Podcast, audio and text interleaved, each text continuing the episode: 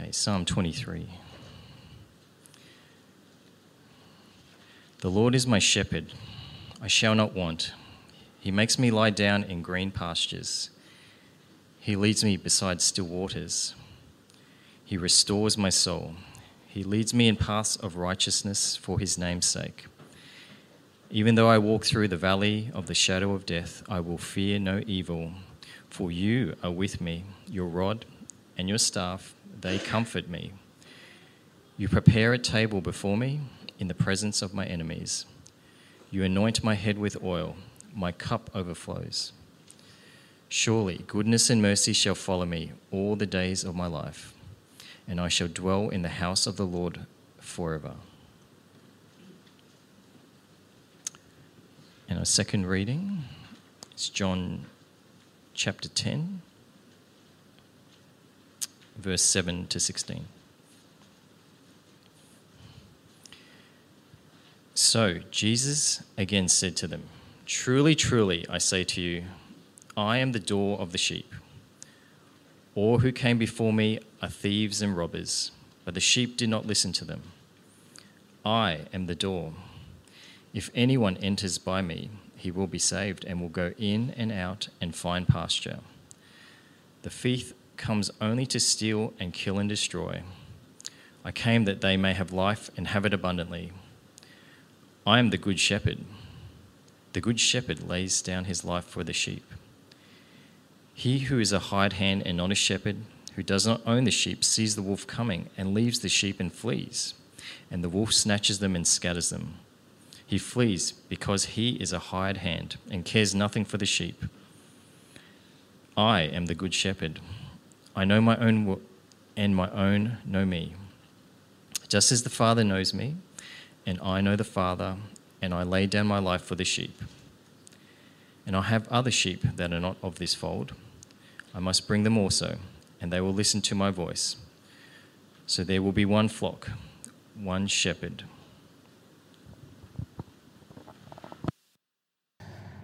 Heavenly Father,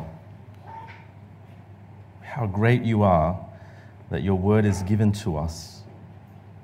And when you speak through your word, you speak amazing truths as the one that we will read today. Father, this psalm is so familiar for many of us, but we pray that you'll give us fresh ears again. We need it. We need it constantly. So we ask, Holy Spirit, take this word of yours and implant it deeply into our hearts. May it take deep root. Help us to believe it, to trust it, to live with this sort of assurance. Help me to speak clearly from this as I ought. And we ask all of this for your glory and our deep, forever abiding joy. In Jesus' name we pray.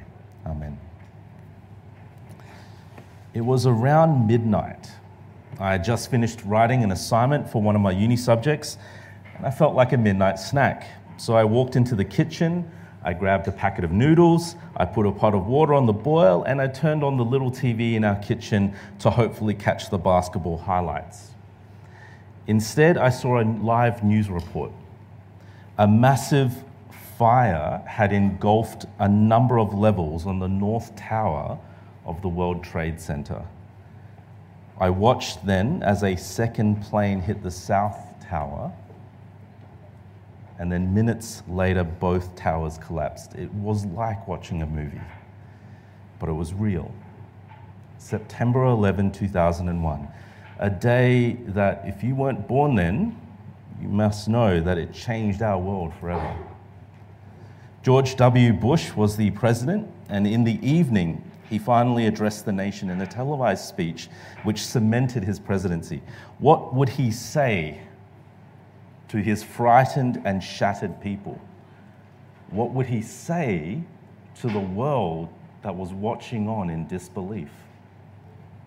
What would you say if he was in his shoes?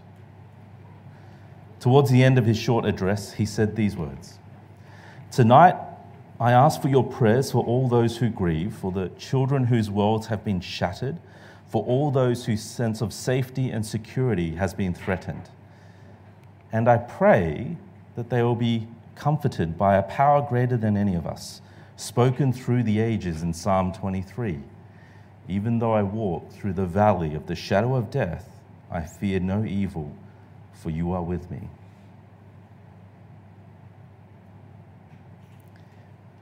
In a moment where the world was brought to its knees as people feared for their lives and their loved ones, when the shadow of death loomed larger than in, ever in living memory, the president quoted Psalm 23 to comfort his people. There are so many things remarkable about that moment. But for us this morning, let's consider this Psalm 23, six very short verses, has resonated with believers and unbelievers throughout history. When President Bush quoted those words, there was no backlash. There was no movement to cancel him that he had quoted something from the Bible. They were words received and embraced by a fearful nation. Why is that? part of the reason is that Psalm 23's poetry is simple and yet profoundly sublime. Its simplicity has not prevented it from being deeply profound comfort for generations of people. You can see in some ways that it's the simplicity that makes it so easily accessible. So famous is this psalm that even if you're not very familiar with the Bible, those words will still have probably touched you in some way. So, what can be said this morning of something so familiar? Well, I am thankful that even in the simplicity, there is much that we can still take. Now, before I dive into the passage, I do want to flag something. I think this psalm, because this psalm is so familiar, so personal, it's precious to so many of us. If I were to ask you how Psalm 23 has impacted your life, I'm sure that I would spend hours listening to your stories. But I think what we tend to do is that what we do with this psalm is we tend to read it and we jump straight from the psalm straight to us. And that's okay if you've done that before. Today, however, I think the simplicity of the psalm I want to see, I want to show us, reveals and hides a number of deeper layers. See, before we take this psalm for ourselves, we need to remember that this psalm belongs to David. And then once we see how it belonged to David, then we need to see how it belonged to Jesus. Then, once we see how uh, it belonged to Jesus, we can then see how it is given to us. So, as we walk through this psalm, we're going to make a, a number of observations and we'll see how it all comes together for us in the end. Firstly, David. Who was David? David was the king of Israel, uh, the second king in their history, but the greatest. From very humble origins, he rose to become Israel's greatest king, the greatest in terms of influence and impact in his writing, in his policies, in his decisions. All future kings would be measured against and compared against David. But the first thing you want to notice in the psalm is who is the main subject, right? Who is the focus of this psalm? Now, it might be a psalm that belongs to David, but the main subject of the psalm is Yahweh, God. You can see that in the very first word, and you can see that in the very last word, Lord the God who revealed himself to Moses in the burning bush, who led his people out of Egypt with miracles and wonders, who brought them into the promised land, who helped them settle there. Yahweh is the focus through all of this. And the first thing we learn about Yahweh from David's perspective is that Yahweh is his shepherd. Verse 1 and 2, you'll notice the language of shepherding and sheep throughout it. God is pictured as a shepherd, David himself as a sheep. Now, David was very familiar with shepherding. As a young boy, he was a shepherd himself. And that experience taught him quite a lot about his relationship with God. In fact, the image of God as shepherd and himself as sheep is a perfect analogy of life. Here's what I found out. Now, if, if you don't know me as yet, if you haven't met me yet properly, let me say, let me give you a little bit of insight into who I am. I am a man of many hobbies. Right? I love reading, I love music, I love movies, I love the Marvel Cinematic Universe. Don't get me started, you will be there for hours. Right? I love cooking, I love any sort of beverage or drink. But on that list is something that I know that I am not good at. Now, it might come as a shock to you, but I am not a farmer. These are the soft hands of a pastor not a laborer.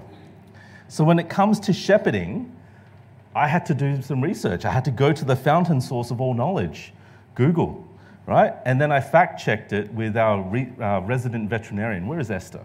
She's at the back. There she is. If you want to ask anything about animals or pets, Esther is the person to go to. So I checked this article, and Esther says it's a green light, it's a go. So this is the article Can sheep live without a shepherd? And the unsurprising answer, well, maybe it might be surprising, is actually a resounding no. Sheep cannot live without a shepherd. Sheep are entirely dependent on their shepherd for everything. If they need to find new pasture, pasture, not pasture, if they need to find new pasture, if you need to find new pasture, I guess you can go to the shepherd. If they need to find green pasture, they need their shepherd. If they need water, they need to be led by their shepherd. They need their shepherd for their grooming and they need him for protection. What happens to sheep who do not have a shepherd? Well, they are prone to wander off and get lost. And if one wanders off, the group may tend to wander off. You remember that parable that Jesus told about the lost sheep? That was very super real. If they have no shepherd, they will not find new pastures and water on their own. They are open to being attacked by predators and they are very spooked. They are spooked very easily. Sheep need a shepherd. David knew this from experience. And he knew what it was like for him to be a sheep as well.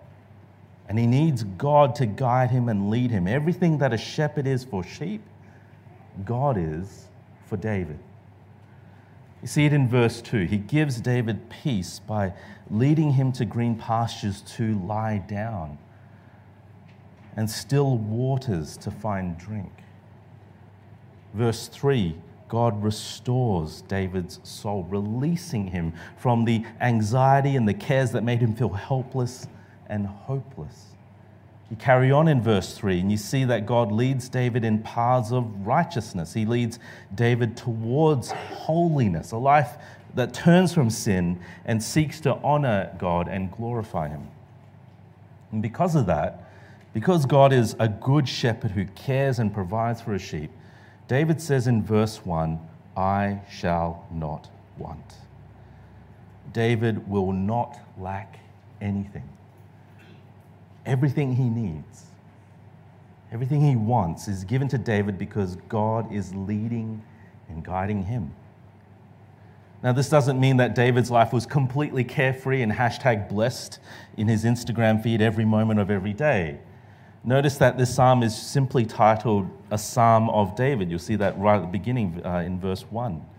Uh, usually in other psalms, as you're flicking through the, the, the, book of Psalms, you notice that the superscription can often actually tell you a little bit more about the context of what's going on.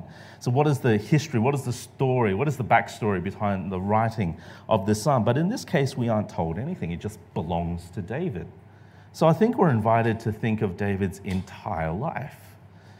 And as we think about his whole life, we remember that his life was filled with constant fear, constant battles, constant dark places and valleys, on the run from, for his life, family troubles, feeling, feeling fear, guilt, and shame.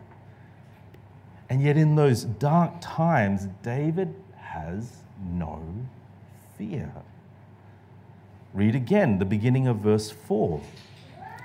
Even though I walk through the valley of the shadow of death, I will fear no evil. The valley of the shadow of death. In the deserts around Judah, there are rocky crags and deep valleys all around. Encountering deep shadows was not uncommon.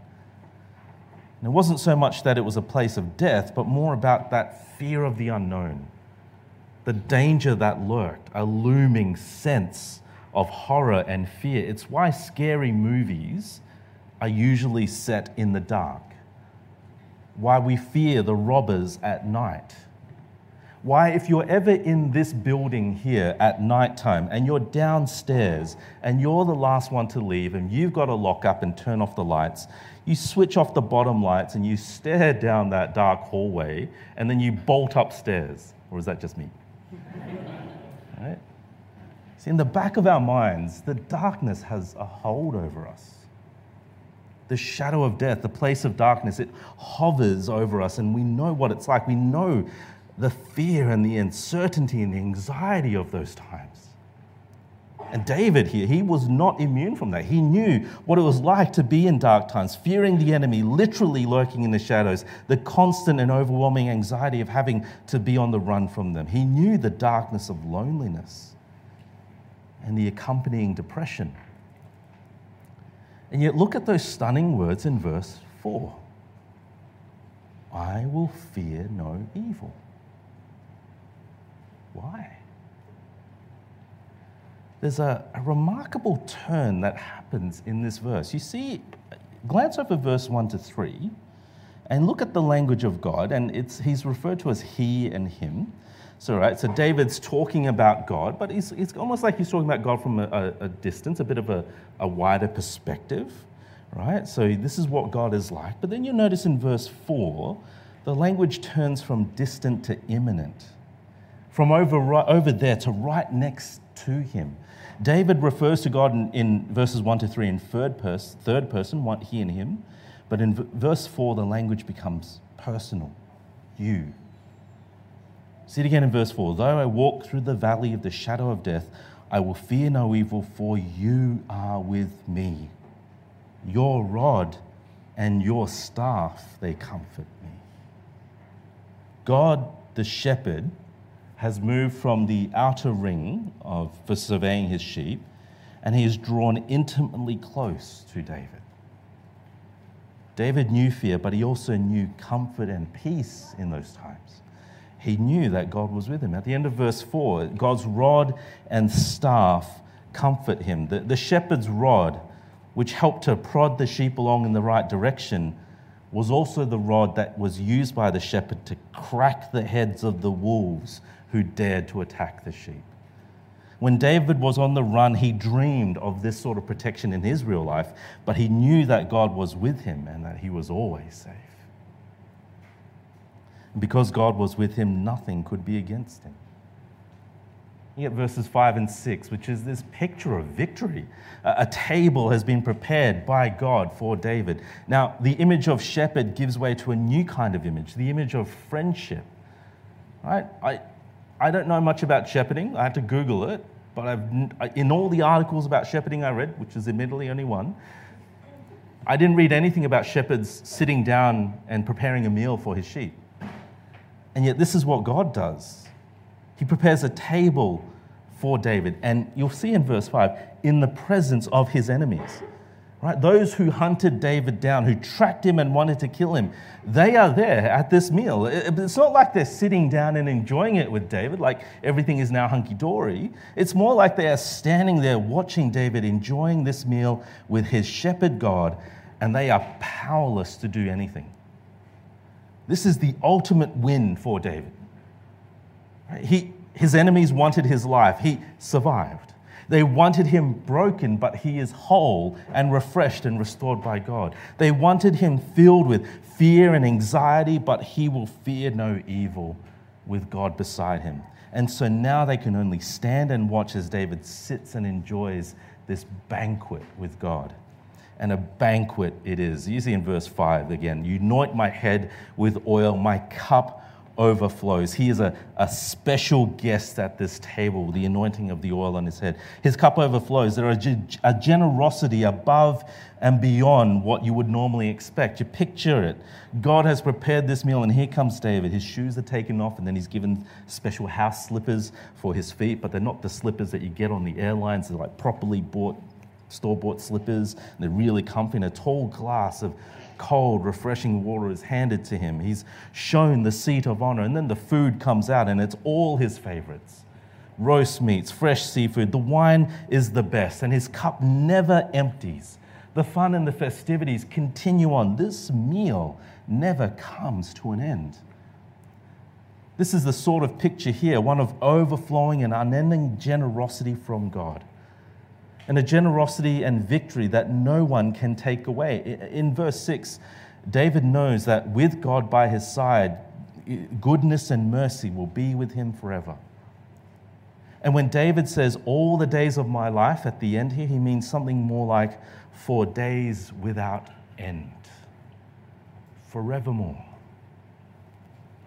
The same idea is paralleled at that final line David will be in God's presence in the house of the Lord forever. With Yahweh as David's shepherd, he is led, he is restored, he is protected and comforted for everlasting joy. Given everything David went through in his life, this is a stunning psalm of comfort to him. And yet, the psalm doesn't just belong to David. David was not only a king, he was also a prophet.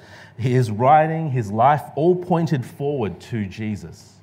And so, as David experienced this psalm, so did Jesus, and perhaps in a more profound way. Jesus knew what it was like to be in close relationship with God. From eternity past, he experienced this fellowship. And in this, his time on earth, Jesus was led by God. The Spirit would move him about at times, and he trusted himself to his Father's leading.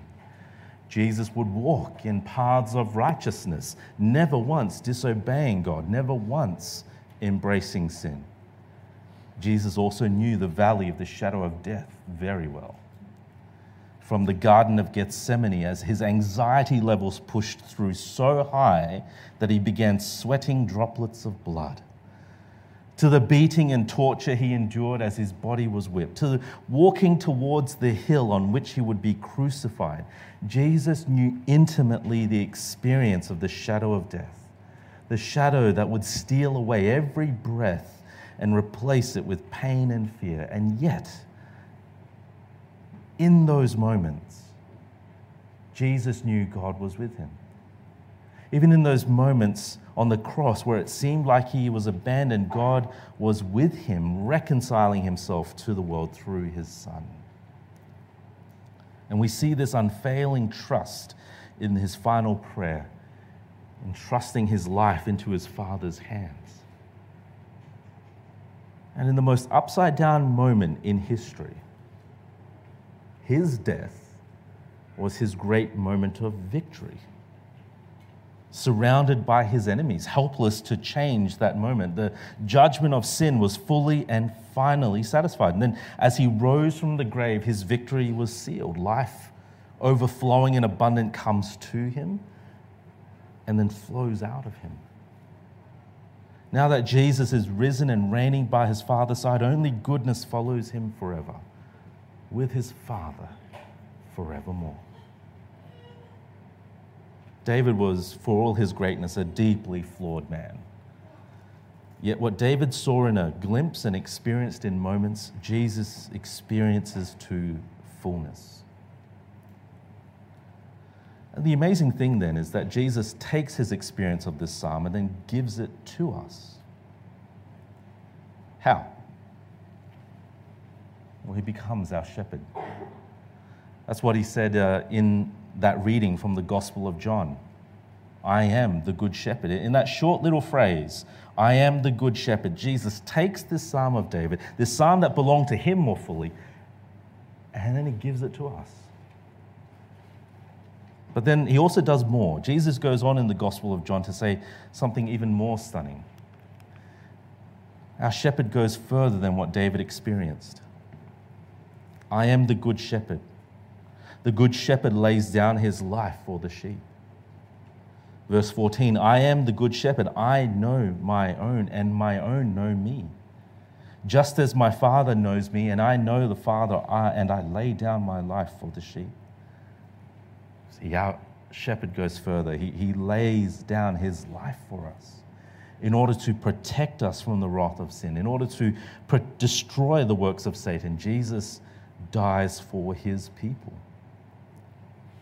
And not in some distant way, like he's doing us a favor, but he does it out of deep and personal knowledge of his people. You see that there in verse 14 and 15. I know my own, and my own know me just as the Father knows me and I know the Father. That is stunning. In the same way that Father and Son know each other perfectly, we are known by Jesus and we can know him. And this Jesus is our shepherd as he leads us in this psalm. Friends, maybe some of you here don't know the comfort of this psalm. You see the pastures and the peace that David speaks of here, and you want that sort of comfort and victory in your life. And the way to receive that is to come and trust Jesus. You enter into those green pastures by asking Jesus to forgive your sins, repenting and turning from them, and turning to trust Jesus with your life now and eternally. You embrace Jesus as Savior and King of your life.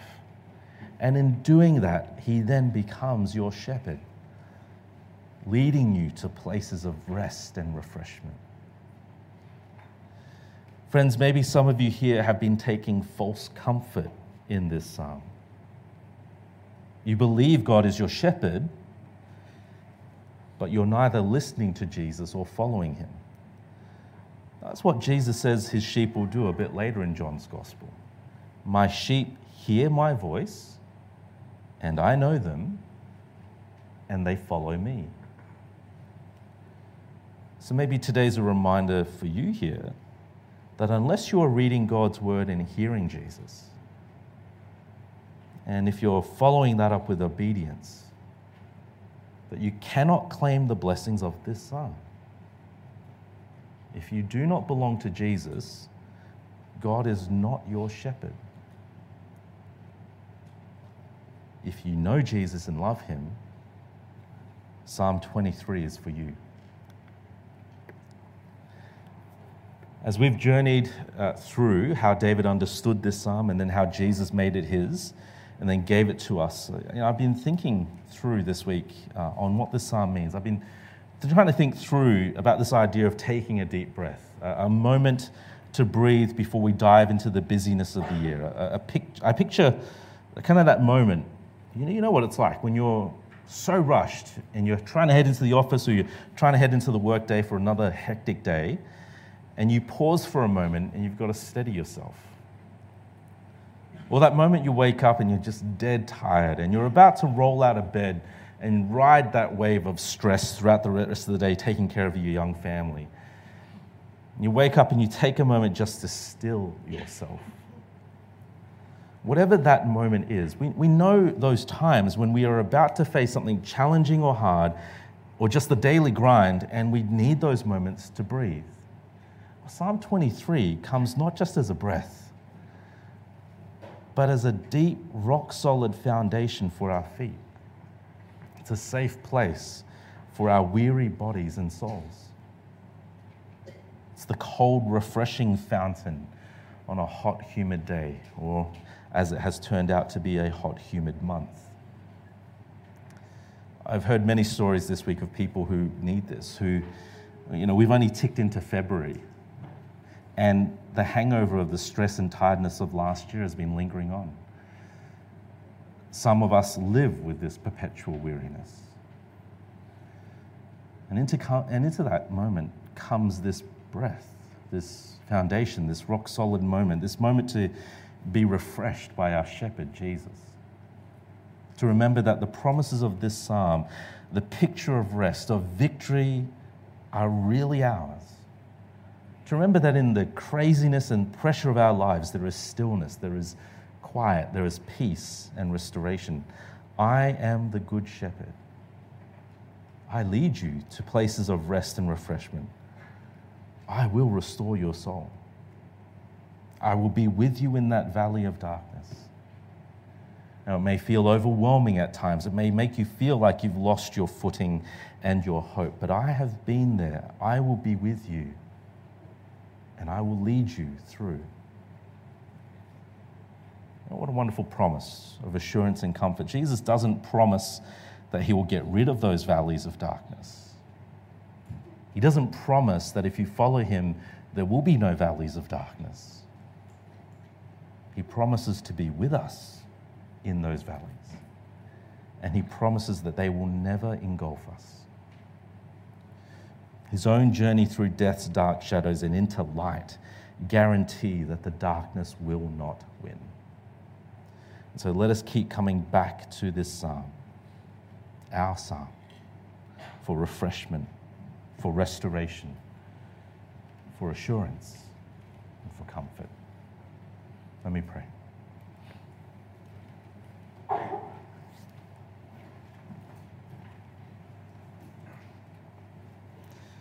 Heavenly Father, Lord Jesus, you are our shepherd, and we shall not want. You will lead us to those places of green pastures. You will help us to be led to still waters. You will restore our souls. You will lead us in paths of righteousness for your glory.